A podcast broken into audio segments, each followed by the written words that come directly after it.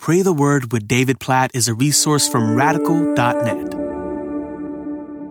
Psalm 77, verses 1 and 2. I cry aloud to God, and he will hear me. In the day of my trouble, I seek the Lord. Part of me wants to just keep reading throughout the psalm because right after this, the psalmist begins describing how he is weary with his moaning and crying out to God, how his soul is longing for comfort. He is struggling. When he says, In the day of my trouble, I seek the Lord, he basically elaborates on on how troubled he is in his heart and mind. And it just continues to develop until you get to verse 10. And then the psalmist says, Then I said, I will appeal to this, to the years of the right hand of the Most High. I will remember the deeds of the Lord. Yes, I will remember your wonders of old. I will ponder all your work and meditate on your mighty deeds. And what he does after that is he begins to recount all the ways God has always shown himself faithful on behalf of his people. And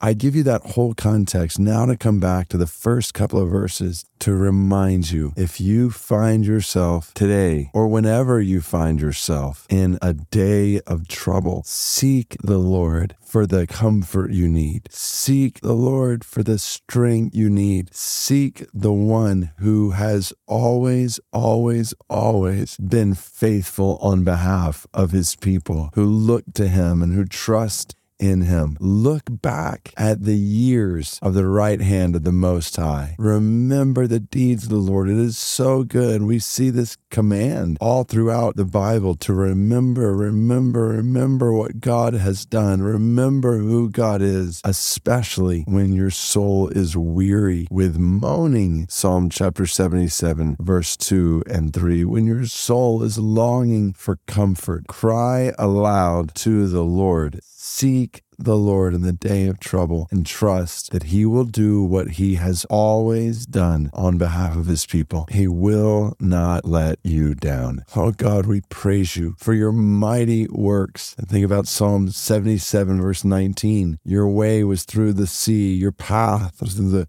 great waters, yet your footprints were unseen. When your people were standing at the edge of a sea with an army about to overtake them, you split the sea in half and led them through the waters. Great are your mighty deeds that you have always performed on behalf of your people as they trust in you, as they look to you. So, God, I pray that over every one of us right now who's walking through days of trouble. We remember the years of the right hand the Most High. We remember the deeds of the Lord. We praise you for who you are and how you defend, how you help, how you provide for how you guide your people, and we cry aloud for your help, for your guidance, for your defense, for your provision in every way we need. God, I pray that over every single person walking through the day of trouble right now. We cry aloud to you and we praise you, God, that there is no day of trouble we will ever face alone. No day of trouble we will ever face without you and your help and your strength, your peace, and your hope that the day of trouble will not have the last word. And God, we pray in light of that for people who don't know you and specifically have never even heard of you, Jesus. God, we pray for the Lahu Ni people of Thailand, the small group group of people in Thailand among whom there is no known, has never been a known church. God, we pray that there would be disciples made and a church planted among the Lahuni people of Thailand. God, they are in the day of trouble now. They need your mercy. They need the good news of the gospel. Please cause the gospel to go to them. We pray for your blessing on the church in Thailand, for the spread of the gospel